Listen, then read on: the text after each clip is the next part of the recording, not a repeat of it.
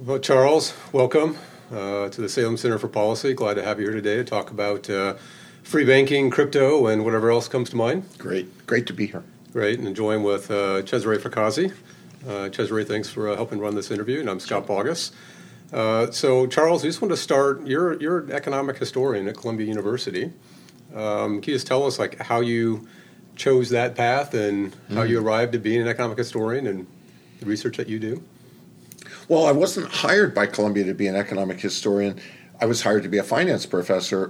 But what's interesting is that I came from initially a training uh, in economic history and macroeconomics, and then kind of gravitated toward finance.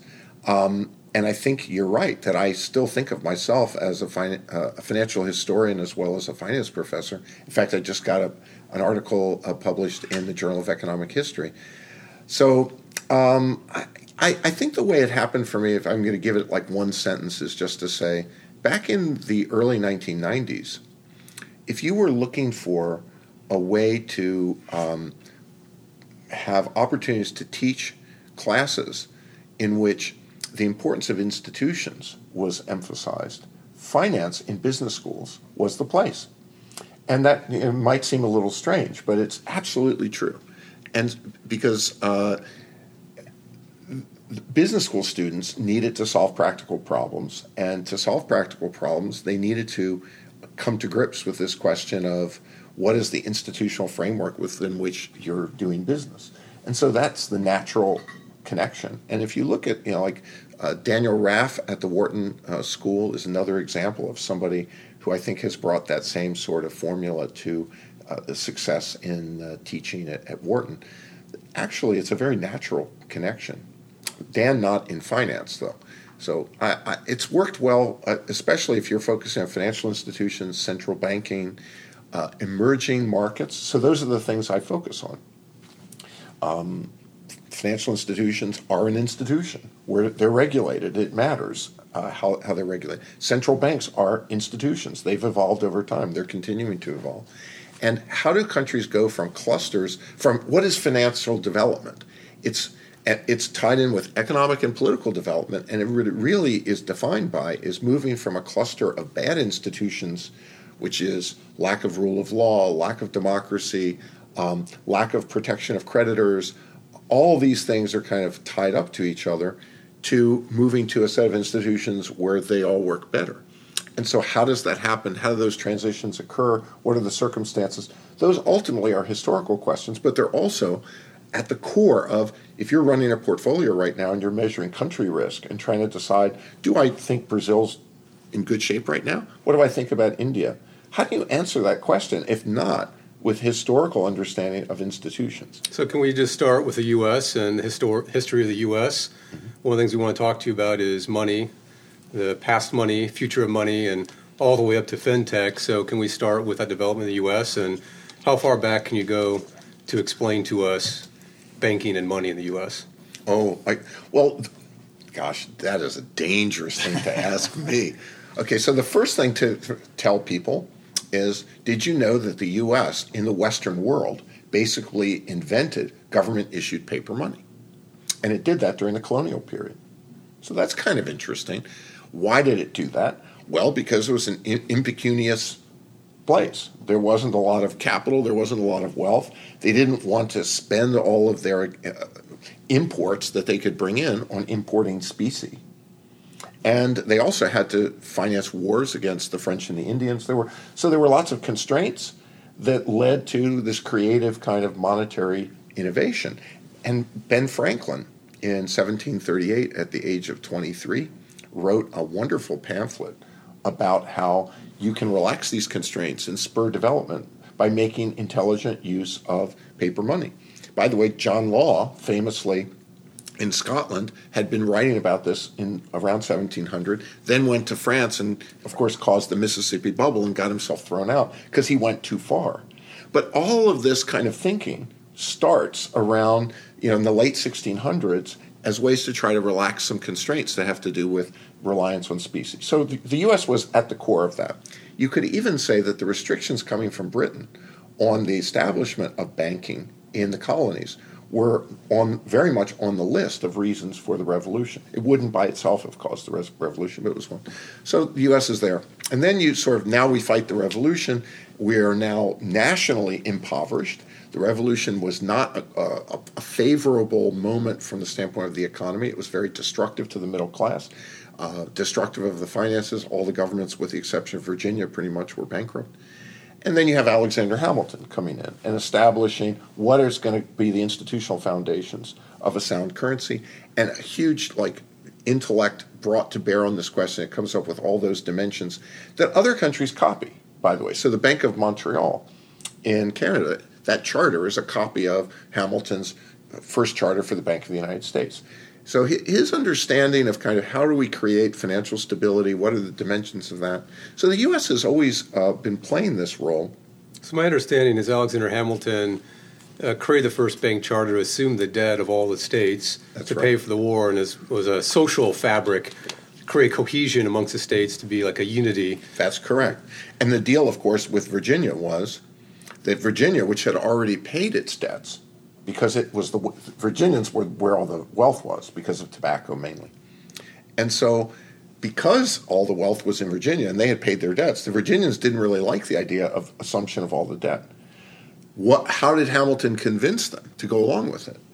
By locating the capital in Virginia, which is now Washington D.C., separate from Virginia. But that's you know so it's it's always about you know money in banking is always about political deal making. It's always about dealing with political constraints. If you think about economics and you think you can think about it without reference to political events wars other things the whole history of banking cannot be separated from the history of war. It's absolutely the bank of england was created in 1694 to deal with the war the wars that had just started with the french. And this is something that people don't aren't aware of. They think of this as a very advanced economy from a financial standpoint. England and Wales had no other chartered bank until 1825. It was a financially repressed economy in which the Bank of England's job, its main job, was to provide for the sovereign during the war with France, and that war didn't end until 1815. And then about a decade later, uh, the Bank of England's monopoly was gone.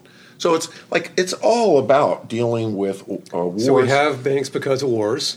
Pretty and much. after the Revolutionary War, we didn't have a war for a long time. Can you explain the state of uh, money in the U.S.? And we think of uh, single Yeah. currency today, but what was it like, you know, following the Revolutionary War up until our next big war?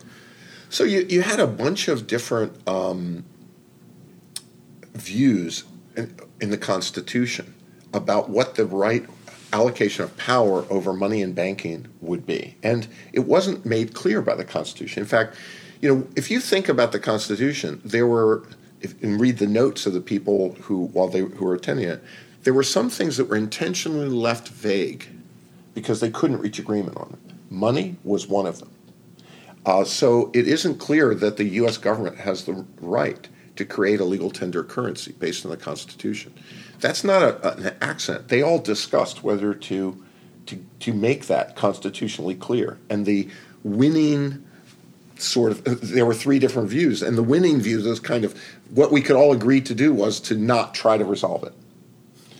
And then the next time that it came up was the War of 1812, when in fighting that war, uh, the government got into trouble. I mean, the U.S. government, you know, yields were in you know beyond double digits. I think the face value of the government debt was down to about 30 cents on the dollar at the time of the Battle of New Orleans, uh, which is sort of toward the end of the war.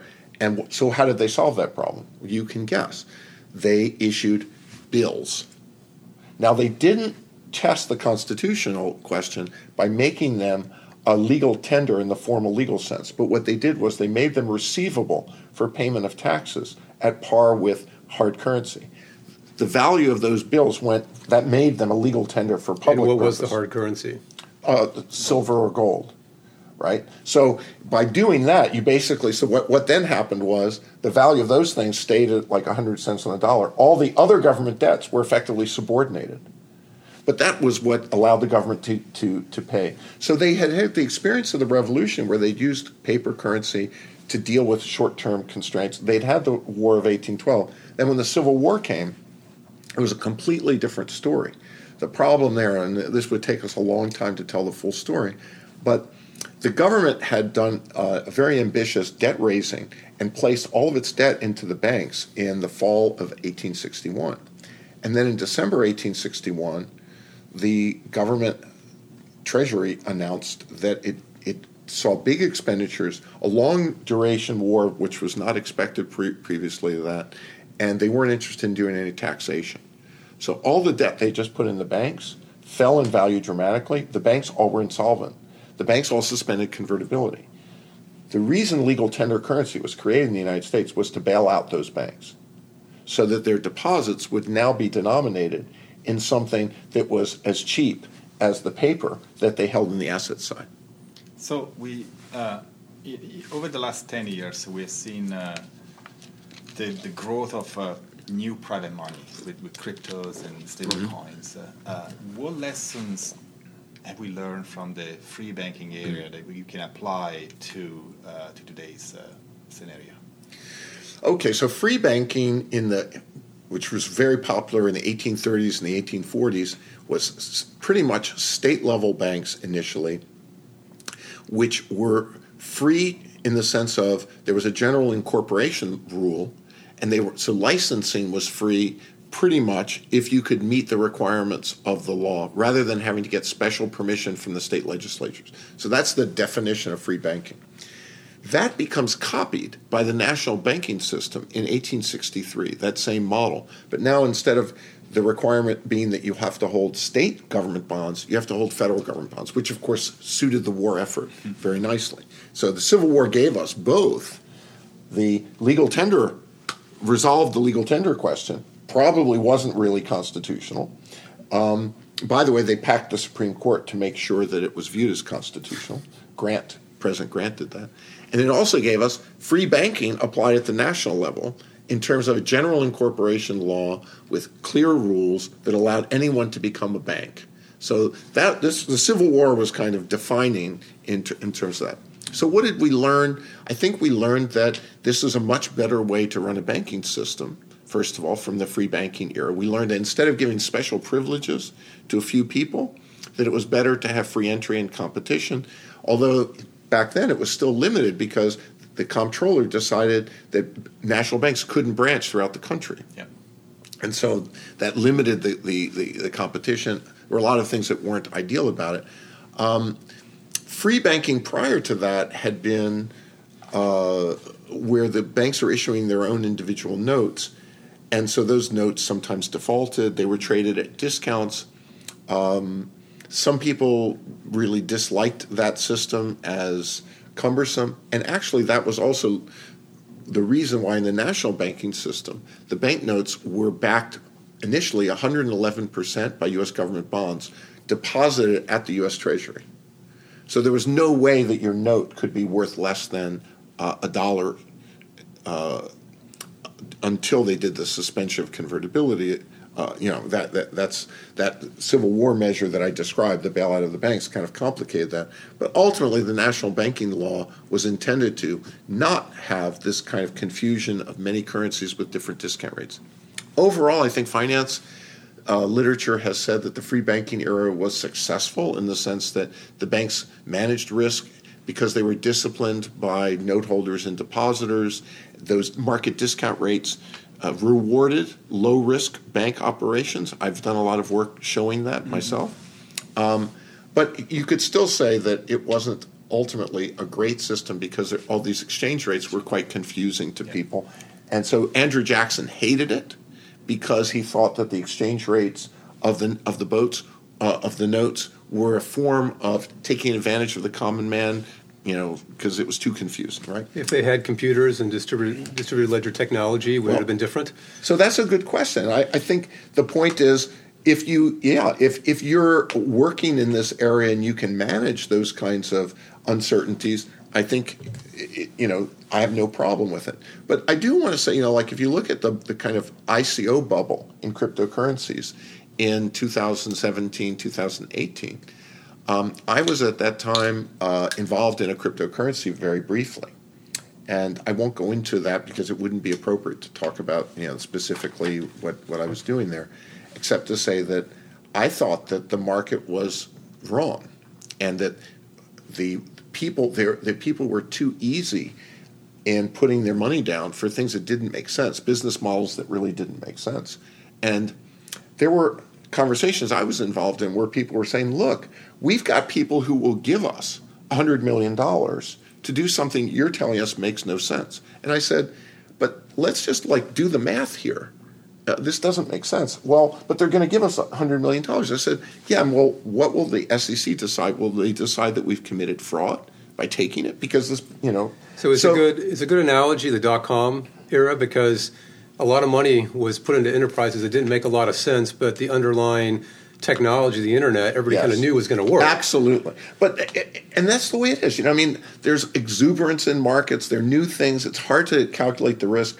But I think what what was shocking to me, though, I have to say, as a you know free markets uh, advocate, and I very much am a free market advocate, but not not saying that without any regulation, but I, you know, I have a lot of faith in the market. But I was actually quite shocked at how much money people were willing to put out for bad business models and I don't know if you remember this one business model. What was it called? Um, and you know, John Taylor and uh, Kevin uh, Warsh were both involved in it, and it ended up that they gave 150 million dollars back to the investors and withdrew. And I think the reason they did it was it was around this same time that I don't think the business model was great, and I think that they were probably wondering whether if everything collapsed, whether they all might. I'm, I, I never had a conversation with any of them. I don't know. But I'm just saying my interpretation was that even though they could have taken that money, that it might not have worked out very well. And it might have been that they would have been found legally liable somehow, even though they weren't doing anything fraudulent. They told people what their model was. So it, it was kind of a Wild West time there, 2017, 2018. I think where we are now is different, where stable coins are, in my opinion, the future technology. It's um, and that we know how to design algorithms that can deliver stable coins very well. And I think that they're, they've been growing very rapidly. By the way, the growth of stable coins. Is it the, is it the future technology or is it the first real technology mm-hmm. that's come from uh, crypto assets? I think it's the first technology that can create a viable payment system. And, and here, here's it's it's really simple. Like none of this stuff that's that's real in finance is ever very complicated. You can get people. Can I quote you on that? Yes, absolutely. you know, you, you can get people uh, like if if I uh, have relatives in Venezuela and I need to get money to them, I'm going to use Bitcoin because all I have to do is get into Bitcoin for ten minutes send it to them. They're in for 10 minutes. Yes, there's some sh- very short term exchange rate risk, but we can do um, a, a repatriation to Venezuela of money pretty effectively through Bitcoin. But I'm not holding high average balances. I'm not putting my checking account into Bitcoin. People don't want to hold thousands of dollars indefinitely in something that's going crazy like that. That's not a payment system. That's a acute innovation that solves a particular problem, but that is mainly held, if it's held over any significant period of time, it's by speculative people and maybe not very smart people too i would say. Is that because it's untethered to yeah. any ability to convert into a good? Yeah it, it's it's so here, here's the thing. Some people have a hard time understanding how bitcoin can have any value. Some people have a hard time understanding why bitcoin is going to collapse because both can be understood in finance. So, as the first mover and having set up a network that can achieve things like that Venezuelan transaction, it has value, even though it has no intrinsic value, because it, it has scarcity value for because it's a first mover. But that's going to go away once the stablecoin network comes into play, because it's a better network to achieve the same kinds of transactions, but to also be able to do it in a stable way. So Bitcoin should be understood as something that could have value because it was a first mover, even though it didn't have intrinsic can value. I, can I challenge that in just yeah, a, a, small way? Uh, so let's assume Amazon tomorrow decided to accept Bitcoin for everything that it sells. Would at would what you, parity? At parity with the dollar? And let's assume they that? have an initial condition, and then they just let the market figure out what the right prices are. I'm assuming if you have a very large volume of goods that you can purchase, you would reach some equilibrium. It, it depends on whether they established a parity, and I don't think they're going to because they couldn't. They they they'd end up losing a lot of money. So I, I no, I don't think it would. I think if if if a big enough player out there said. We've decided to put a floor on the price of Bitcoin by saying that we'll take Bitcoin instead of dollars at parity. That would affect the price of Bitcoin. But if all you said is, "Hey, I'll accept Bitcoin," but at the exchange rate, What if you let Bitcoin What if you let market- each vendor on Amazon decide what that parity is? Like they can they I can don't accept think it would. I, I- I don't think acceptance of Bitcoin as a, a, a transacting medium will lead Bitcoin to ultimately survive. Bitcoin is going to go away. It's going. Its value will be zero within a decade. I'll, I'll, you know, strong prediction, and the, but it'll happen faster if the regulators don't try to stop stablecoin. So, do you include uh, central bank digital currencies into stablecoins? No, S- central bank digital currencies are the evil Darth Vader idea that's trying to provide a uh, like excuse for not allowing stablecoins to come into existence. So if you currently, if you're a central bank and you're a power hungry kind of Darth Vader character, that that's a good portrayal of the Fed, let's say. Central bank digital currency does some great things. It allows you to say that you're doing something very progressive while you're preventing, buying into the, the prevention of the innovation stablecoins. Stablecoins are a much better transacting system than central bank currency Why? um, because blockchain um, is not hackable. It's bilateral, so it's more stable actually as a as a way to a system to set things up. It can be linked to things that are more financially inclusive than the banking system. So actually, you can have more financial inclusion, less hacking, and it's also cheaper. And now, as they've overcome the technical obstacles to blockchain clearing faster, it can be faster. So it can be faster, and there's even more. Okay, so it can be faster, more inclusive, less hackable. But now there's a fourth thing that you can do. The, the future of stablecoin transacting is going to be to staple to the message of the transaction some other messages. For example, my name is Cesare. Uh, I'm more than 18 years old, and here's my payment to to uh, bet on something in the casino. or on university campus, my age is 21. Right. So the point is, it's going to turn out that there's a fee generating business called credible messaging that's going to be staple to this. That the Fed is the Fed is a 19th century centralized payment system. It shouldn't exist, right? But that's not the only reason the Fed wants to do this to to preserve its payment system power. It also wants to do it because once you create digital currency, you're one step closer to being able to have negative uh, interest rates, Correct. which is a fiscal policy Explain that. taxation. It's a tax. So if I have negative interest rates, all I'm telling you, that's a, a polite way of saying I'm taking your money. That's what a negative interest rate is.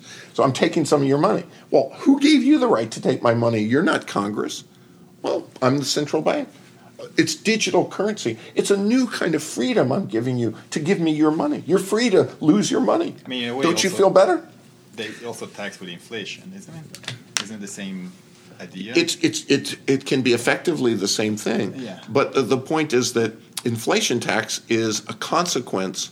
Uh, you're right. It's a consequence of uh, having inflation, but it's not a specific um, action to actually tax your balances.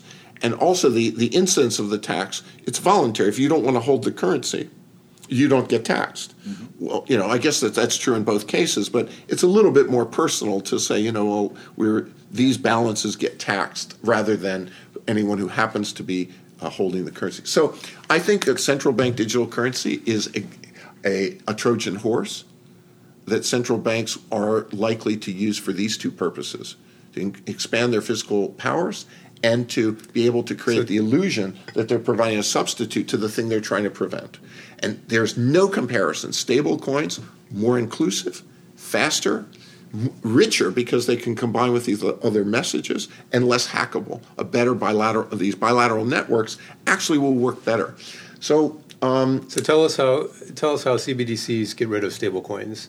Well, By- it's, it, it's really just that on the one hand, people un, people understand that there's this great you know possibility of better technologies and doing things with your wallet and your you know all that, And so I think that they're, they're, it's a kind of PR thing where you say, oh, yeah, well, we're on the side, and I'm predicting the Fed is, I'm, they haven't come out very explicitly, but I'm predicting the Fed is going to very much be on the side, along with certain politicians in Washington and with the incumbent banks, which have formed a coalition, an anti fintech coalition, and especially anti stablecoin coalition, that you're going to see them very much on the side of trying to be very restrictive of the development of stablecoins, and then they'll hold out this fig leaf. Oh, but we're going to create the central bank digital coins. Don't worry. So it's not going to be purely on competition. It's going to be on restrictions on what stablecoin issuers can ultimately they're, do. they're going to try to package it as don't worry, even though we're restricting stablecoins, we're providing something just as good, which of course is the opposite of the truth. But central bankers, as we know, make a habit of lying all the time. So we have right now the presidential working group. So Joe Biden put together all the top regulators to talk about stablecoins specifically. They've been talking about even in the Trump administration. Mm-hmm. We're expecting a report sometime this month, maybe.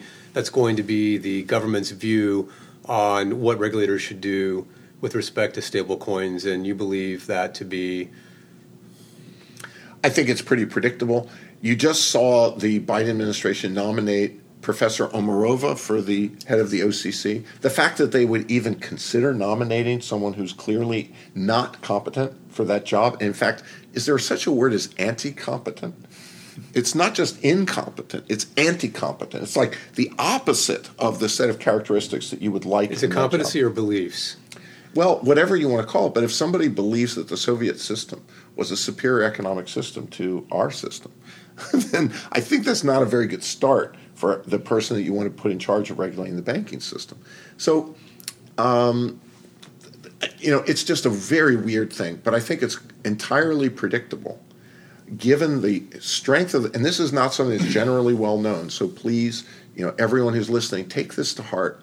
Even a decade ago, you wouldn't say that the Democratic Party, the Federal Reserve Board, and the incumbent banks were part of a very strong political coalition. That's new, but it's very true. And so, right now, what's going on is that coalition wants to shut down fintech and wants to not empower fintech. And you can think, well, what do those three parties have in common that makes them anti stablecoin and anti fintech more generally? The incumbent banks don't want the competition. The Democratic Party is very worried about whether they can preserve what let's call the milking of the, the banking system, especially through the Community Reinvestment Act. If they can preserve that with non depository institutions, because the Community Reinvestment Act, which they use quite a bit and have been using since the 70s, as amended throughout the 90s, the, the Clinton administration called it the third way to use the regulatory apparatus to accomplish physical transfers that they couldn't otherwise accomplish.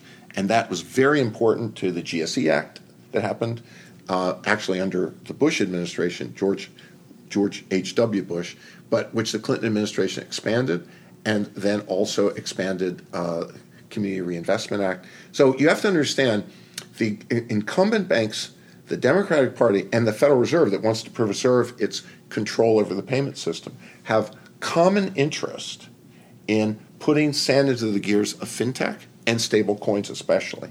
You will see that it's not a coincidence that Omarova was nominated. It's not a coincidence that somebody who's very hostile to the future of finance. So, so let's go back. Yeah. I was going to say that I want to go back to one last feature of stablecoin, and you know, through history, competitive markets in the U.S. have tended to win, even with antitrust or big companies. It always seems that the market gets it right. And going back to stablecoin, stablecoin can do something ultimately that a CBDC can't, or probably a federal government wouldn't, mm-hmm. and that is offer return or investments. Now, a stablecoin that offered returns would be deemed a security, mm-hmm. and there's some controversy now about how to register if it were. But if I had the choice between a CBDC and a tokenized money market uh, account that gave me 3% on the dollar bills in my wallet, right. uh, why would somebody, how would the how would the CBDC win in that case? Well, Scott, that's exactly right. So the point is the CBDC can't win unless it pro- prohibits the stable coins. That's my point.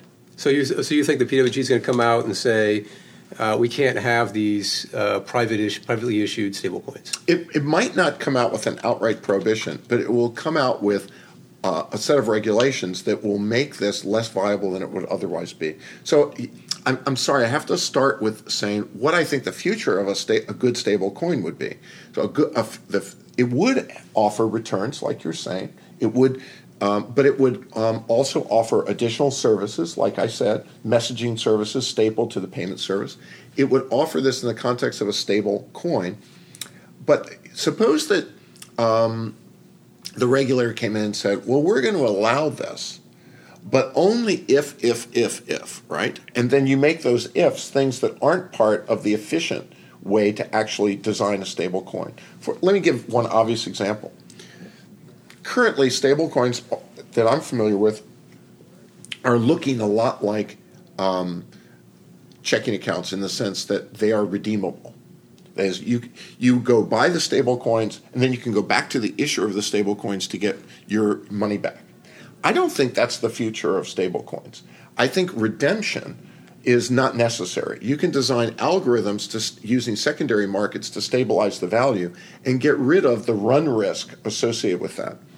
And furthermore, by not making them debt instruments but making them preferred stock, you get rid of the legal possibility of default, which also simplifies things. You can have algorithms that deal with very, very unlikely bankruptcy scenarios to restructure, right? You can have all that happen. It will not be a stable coin. It will, like, no, it would be a stable coin. Fluctuate, isn't it? No, because you can still, I can still design an algorithm doing trading in the in the secondary market. Yeah to buy and sell to keep the value of the coin stable. Sure, but unless, as long as you have an over collateralized asset that backs it, isn't it? You I don't need. You don't. Abs- I mean, you don't need to have.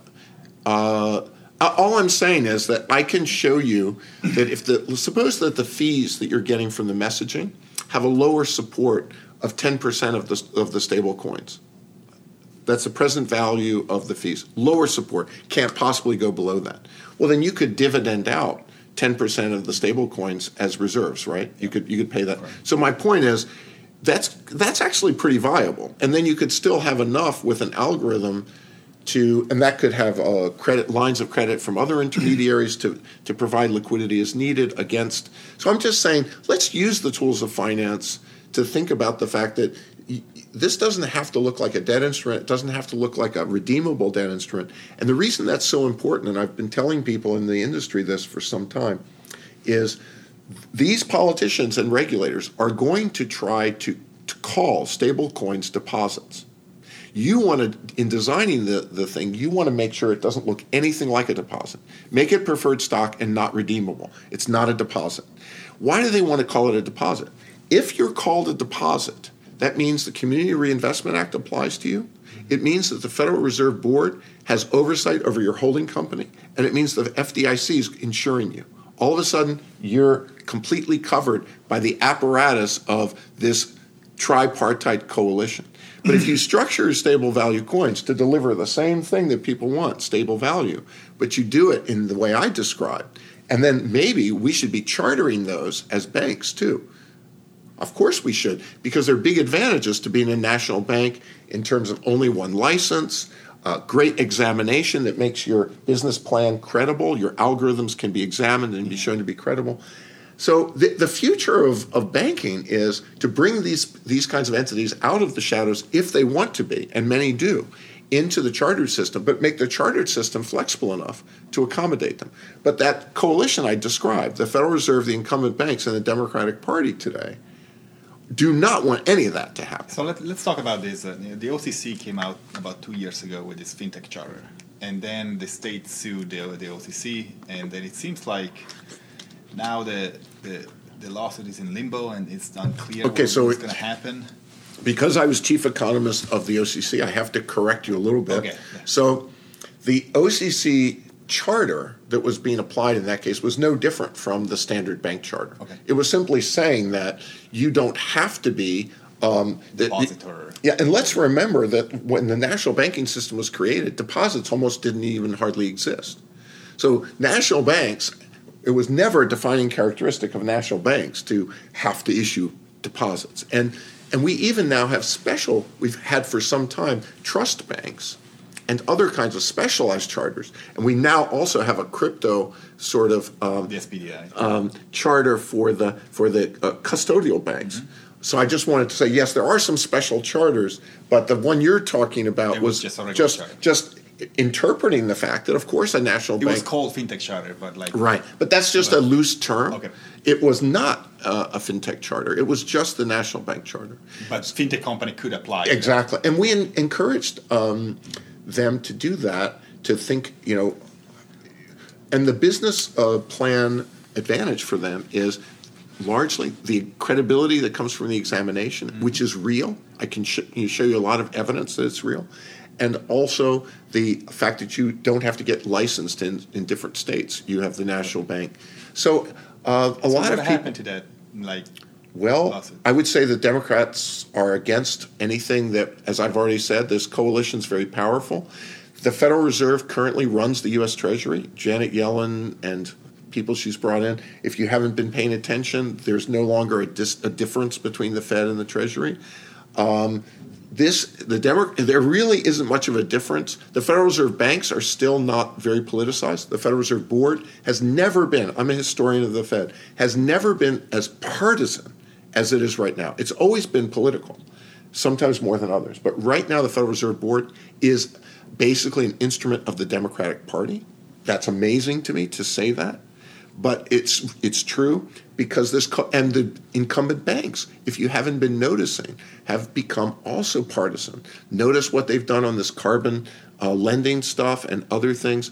Th- th- It's been an amazing change in the last decade, and I'm not saying this from a, a partisan perspective on my own. I'm just a historian telling you something has happened that has never happened before. Can we? So- uh, yeah, go ahead. Is it- Can we just unpack? You said a lot of things, that I want to unpack Yeah. And the first thing I want to do is, uh, what is the comptroller of the currency? What is the OCC? What does it do, and why is it important? So the OCC is perhaps the, the one of the oldest federal, if not the oldest federal government agencies, established in 1863, and it has the same mission today as it had then. That's like a miracle. Can you even imagine that a government agency has had no mission drift for 100 and almost 160 years? So, what is the mission? It is to charter, uh, regulate, and supervise uh, national banks. Charter means you decide um, that this entity and these people are fit to do business, and you you help them get organized and figure out that they are prudent in the way they're structured. Regulate means that you set the standards that they have to abide by. And supervise means that you're examining them and finding them whether they're in compliance, and if not, then uh, disciplining them in certain ways. Those are the goal. Those those are the things that were established for the OCC to do in 1863. Those are the only things the OCC still does. Um, it, it has always been, and, and uh, you know, going back to the history, uh, they've had an uneven history. Sometimes they have great comptrollers who are great leaders, sometimes not, and they kind of are in the background. Nobody really notices that they exist. But they've historically had great history as being a credible source of discipline in the banking system. They haven't always gotten everything right, but politically they've been uh, less captured than the Fed by the big banks. Um, they're a source of discipline and honest conversation. So, what's the division of labor? I think if you ask the average person in the street who regulates banks, they'd say the Fed, right? And so, what, what is the division of labor between the OCC and the Fed in terms of? and don't regulating forget the FDIC. And so, the FDIC. So they're really um, they have um, each of them is a primary regulator of a different kind of bank. So and and banks are also often located within bank holding companies. So everyone who's not a, a nutcase like me about following banking has just like they've just gone to sleep, right? Like what are you talking about, right? So banks are the chartered entity. Banks are owned often by bank holding companies. Bank holding companies are regulated by the Federal Reserve Board, not the Federal Reserve banks. The the the national banks that are members of the are all members of the Federal Reserve too. The national banks, not the bank holding companies, are regulated by the OCC. So Citibank is regulated by the OCC. Citigroup is regulated by the Federal Reserve Board. If you're not a national bank, if you're chartered by a state, but you're a member of the Fed, your primary regulator federal regulator is the Federal Reserve Bank, like the Federal Reserve Bank of St. Louis or the Federal Reserve Bank of Philadelphia. And if you are uh, not a member of the Federal Reserve System and you're chartered by the state, your primary federal regulator is the FDIC because you still, as of 1933, are forced to get deposits. So the OCC regulates the bank, issues the charter, and the holding company has broker dealers and all sorts of other things that sit inside of it. And so the Fed looks holistically at right. all the things, and the OCC just the bank. And that's correct. And so the OCC, but it's not that the OCC doesn't also look at the holding company because we do. So we're looking uh, if it's relevant, it does. But it's the, the, the, question of specialization and, and who is regulating the holding company. The Fed has authority to regulate the holding company. The OCC might still have an opinion about what your practice is with respect to the holding company, but the regulatory authority is over the bank. So but but there's a, an important forget all that stuff for a minute. There's an important practical change, which was what Dodd Frank did was by giving so much more authority and mandate to the Federal Reserve, it, it caused the Fed to become a much bigger supervisory uh, agency than what it had been. So just count up the number of people who've been hired to do this supervisory function. So to me, anyway, the threat is the OCC is becoming relatively speaking, less and less important. Um, it still maintains uniquely the role of rechartering, which in this fintech space is extremely important. But that's up for play. Politics, I think the politics right now, the fact that they nominated Omarova to be the OCC com, you know, comptroller speaks very loudly about wanting to shut down this progressive and independent voice. Uh, and this, the, the, OCC also has a personal interest in, in keeping in chartering banks, wanting to charter more banks because we are funded. I shouldn't say we; I'm no longer there, but the OCC is funded by the fees from the member banks. So let's talk about that for a second. So, so it, it, was it, it has a sort of you've got somebody in the mix who actually wants the banking system to progress, to be futuristic, to to evolve in a good way, eh, because they actually benefit directly from having more regulated the, the, the, classical OCC charter bank has a balance sheet. There are loans and deposits, assets and liabilities, and that's what we classically think of banks. They supervise those. And then Cesare started off with the question of what about this fintech charter, and it was, I guess, just named so. Mm-hmm. But how do we think about regulating a, fin, a fintech? Oh. Do they have a balance sheet? Okay, so this is a, that's a great question. So what what are these fintech non-banks or shadow banks or some people so if they became national banks what would be different about them there are two aspects that are very different one of them is they tend to have very skinny balance sheets so they're earning a lot of cash flows and they're they're using markets to manage the actual asset once they've originated it or or they're or, and then the second aspect of fintechs is they're unbundled they tend to do either payment stuff or lending, not both. So think about all the fintech firms you know. How many of them are either lending firms or payments oriented firms? And the answer is pretty much all of them. Unlike the traditional bank, which is doing both. Square.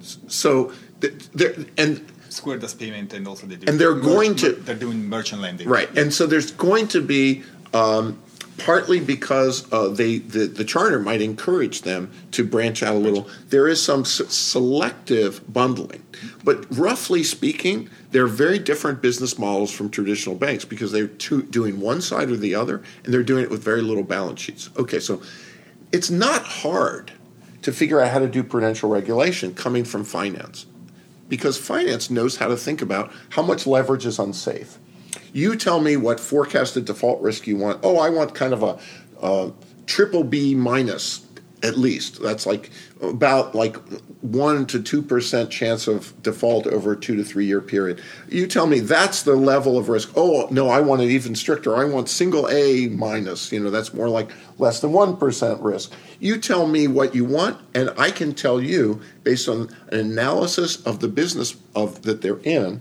using financial tools either coming from the Black Scholes Merton uh, contingent claims analysis or coming from simulation of cash flows or using regression analysis based on characteristics of the firm compared to other firms.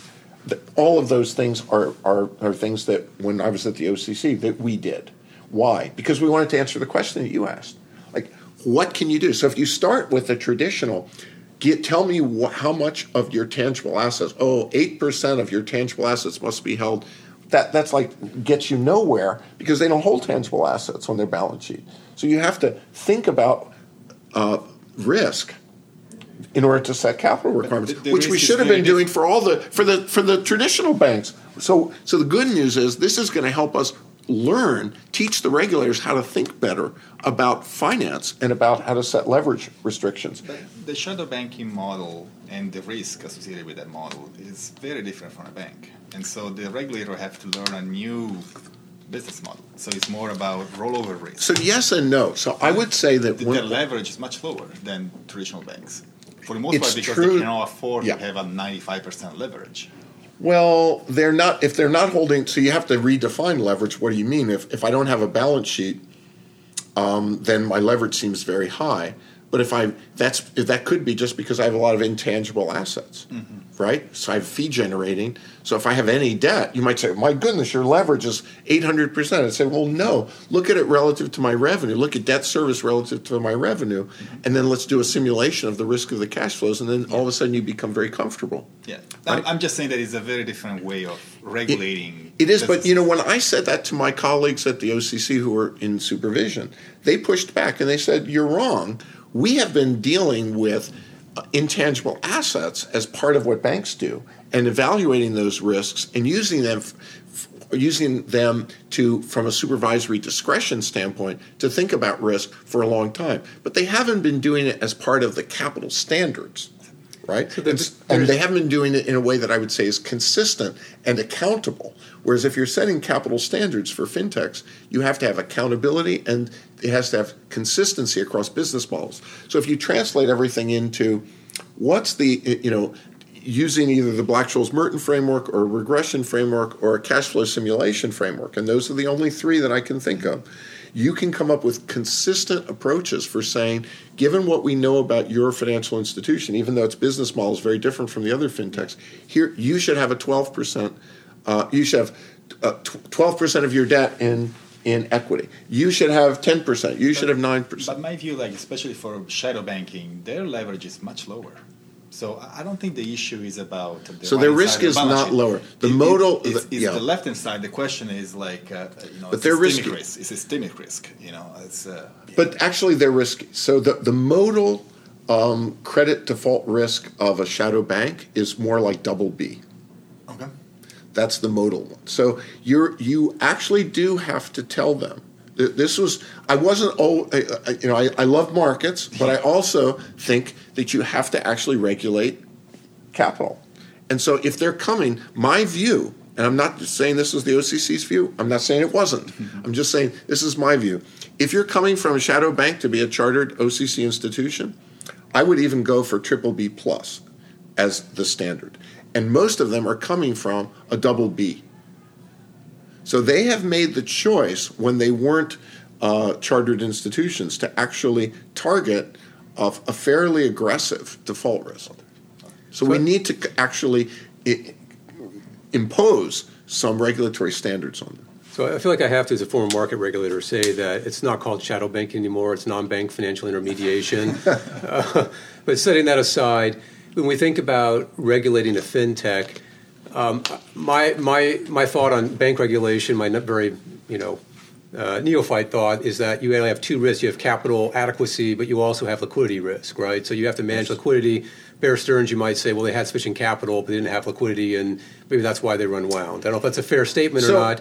I, I think you're uh, you're right that liquidity is part of the the regulation, but I just want to emphasize we shouldn't think of liquidity as a separate risk from solvency risk. Liquidity risk, in my opinion, is a magnifier. That is, banks don't get into illiquid situations because they're in great shape financially. They get into illiquid situations because things start going wrong for them.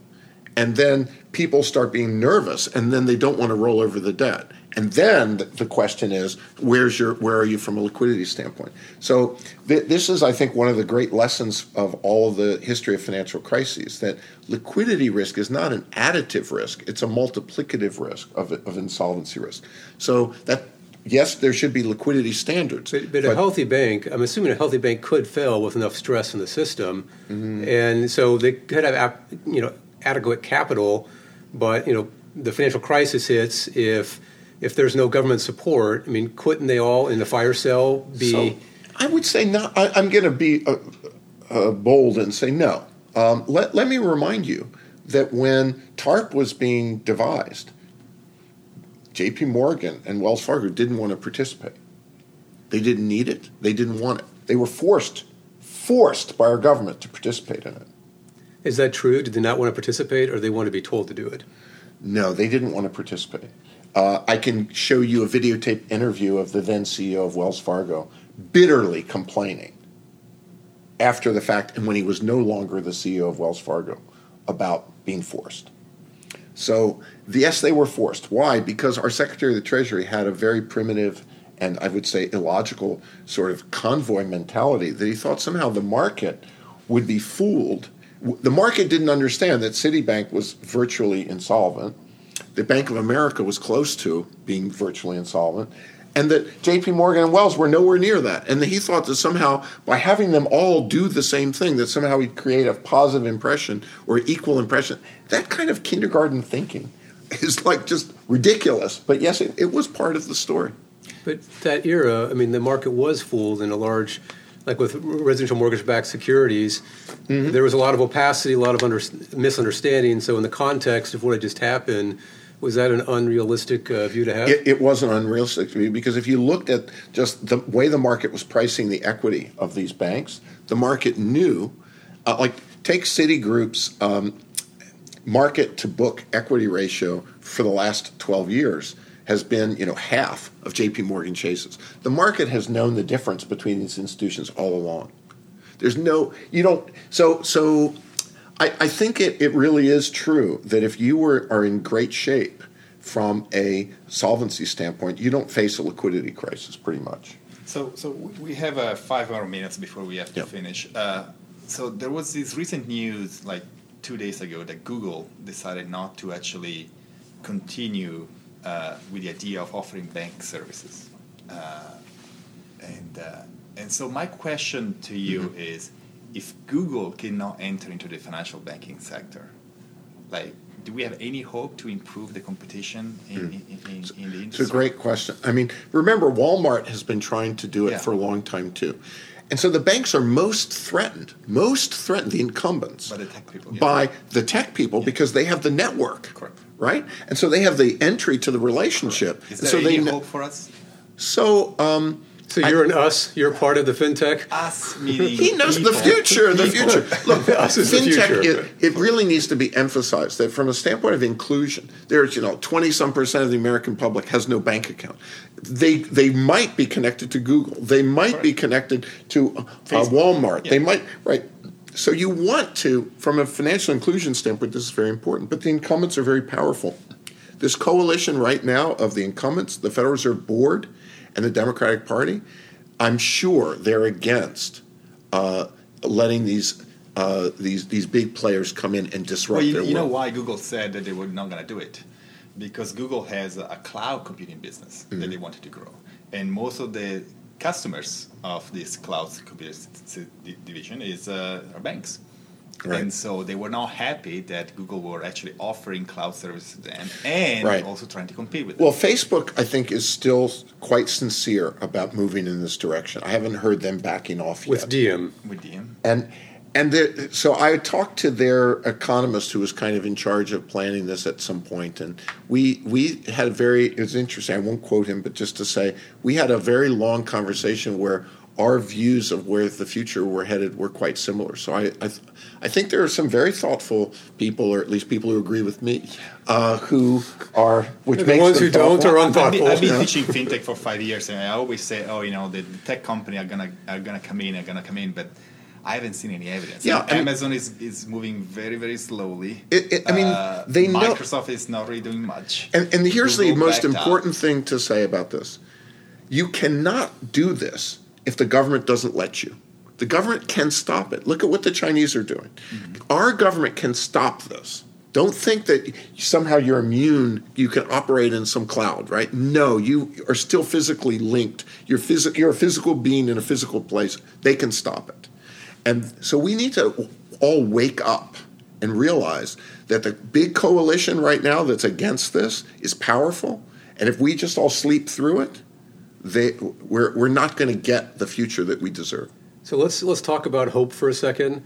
Uh, we have multiple regulators, and I'm wondering whether or not we can have innovation in government with competition between regulators uh, trying to innovate. So, for example, you talked about the OCC trying to regulate fintech. Can the OCC be a regulatory competitor and try to innovate? And as you said, get membership, increase their membership by uh, uh allowing uh, tech companies to come in in the future. Absolutely, I, it, it's it's been demonstrated. The the interest is there to apply for the charter.